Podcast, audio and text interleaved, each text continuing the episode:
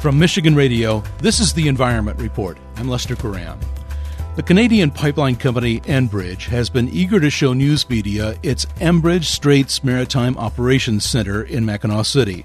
Its purpose is to try to prevent another anchor strike or other damage to Line 5, the dual pipelines carrying oil and natural gas liquids. This new center has all the latest tech to see and contact ships to prevent damage to Line 5. But those pipelines have been there for 67 years. What has Enbridge been doing up to now? Um, the safety of our pipelines with marine traffic was was really built around awareness. They are aware of our pipelines. There are regulations in place that's Bob Lato. He's an area operations manager for Enbridge. That passive awareness program did not work out so well because a ship damaged both of the twin pipelines. Today, we're taking a much more active approach post April 1st of 2018, where we had the uh, 100 year event, if you will, where a ship was unknowingly dragging its anchor through the Straits of Mackinac and inadvertently struck our pipeline. But it wasn't a 100 year event. There's been another incident since that one. This year, the Coast Guard found that Enbridge's own contracted vessels were the likely cause of damage to Line 5. And for the record, this much more active approach that Enbridge is taking is required by a consent decree with the Justice Department and the EPA. The Ops Center commands a fleet of boats. Former Coast Guard response boats have been outfitted with new high tech gear to detect ships and boats day or night.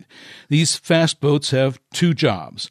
Mike Moeller is Enbridge Director of Operations for the Great Lakes region. He explains the first job 24 7, weather permitting. One of these is out over the east and west leg of Line 5, uh, patrolling, looking for vessels, watching vessels, and ensuring that there is nobody dragging an anchor no one loitering over the pipelines, and things like that. Enbridge's Ops Center keeps track of the large freighter ships coming through the area, and the second job for these vessels is to chase down those big ships. Hold on, guys. I was in a high speed landing craft trailing the chase boat as it approached the Great Lakes bulk carrier, the Maumee, powered by the tug Victory. Good morning there, Captain. This is Enbridge Boat 25745, conducting safety patrols in the Straits of Mackinac. We would like to approach you on your port side, passing behind your stern and coming up your starboard side to conclude our safety patrol.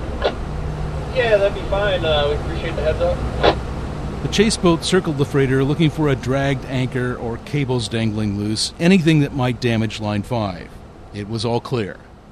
Enbridge says it will ensure the straits are protected and safe while it pursues the Great Lakes Tunnel project underneath the Straits of Mackinac. This is just yet another effort I think, to kind of distract the public and our state leaders on the ongoing crisis that continues in the Straits of Mackinac.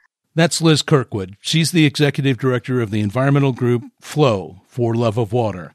She says the only safe answer is to shut down Line 5. I mean, here we are 10 years after Enbridge's Kalamazoo disaster, and Line 5 is still operating it's quite extraordinary to think that we still have an oil pipeline in the middle of our Great Lakes. Back at the Enbridge Straits Maritime Operations Center, Bob Lato says until the tunnel is built, the company is keeping eyes on the ship traffic in the straits. If we were to determine that there's something unsafe and that vessel couldn't do something about it in sufficient enough time, we have the ability to be able to communicate internally with our own command center and shut down and isolate that section of line that section under the straits is two 20 inch pipes, four and a half miles long. Even if you shut the valves on either side, there's close to 388,000 gallons of oil in each pipeline.